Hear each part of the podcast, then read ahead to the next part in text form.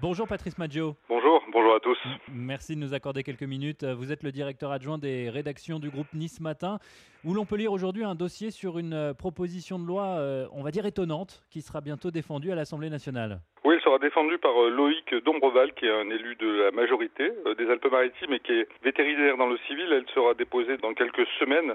Elle permettra, si elle est adoptée, aux gens de se faire inhumer avec les cendres de leur animal de compagnie, ce qui est interdit jusqu'à présent. Pourquoi est-ce que c'est interdit? Ça repose sur une vieille disposition du Code général des collectivités qui a été confirmée au début des années 60 par le Conseil d'État. C'est une question de, de, dignité.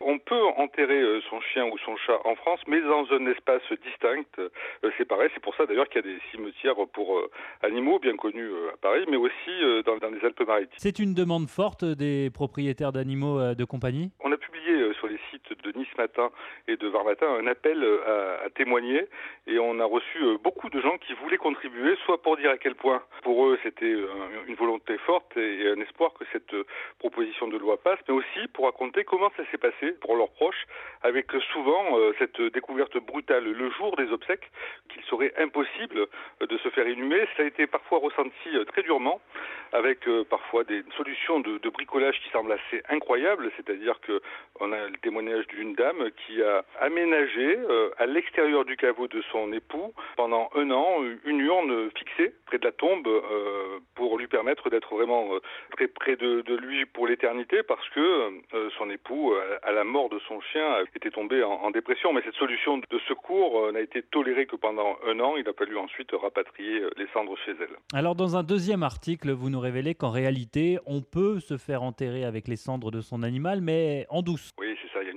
notamment des pompes funèbres. C'est surtout le cas quand on veut se faire incinérer où euh, il faut savoir que les cercueils, une fois plombés, sont passés au détecteur de métaux parce que, notamment les, les, les crématoriums, redoutent que le défunt ait encore sur lui son pacemaker, ce qui dérègle le, processus de crémation. Alors souvent, dans les replis comme ça euh, du, euh, cercueil, on glisse les restes de son animal et il n'est jamais arrivé que l'on fasse rouvrir le cercueil une fois plombé pour en enlever les cendres, mais il semblerait que ce soit effectivement une habitude assez répandue. Ah, D'ailleurs, les témoignages des croque-morts que vous publiez sont pas piqués des hannetons. Hein. Ben, on est, on est confronté à un sujet assez tabou, évidemment, hein, qui est la mort de nos proches, et on se rend compte que pour des tas de raisons, on peut vouloir se faire enterrer avec des objets qui nous sont proches, quasiment euh, comme le faisaient les Égyptiens ou les civilisations anciennes.